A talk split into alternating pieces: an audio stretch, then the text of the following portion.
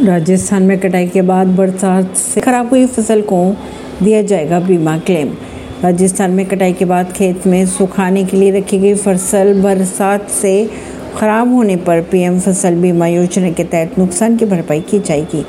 सरकार के अनुसार अलवर, बूंदी और श्रीगंगानगर के किसानों को हेल्पलाइन नंबर पर बीमा कंपनियों को सूचना देनी होगी। परवीन सिंह, नई दिल्ली से।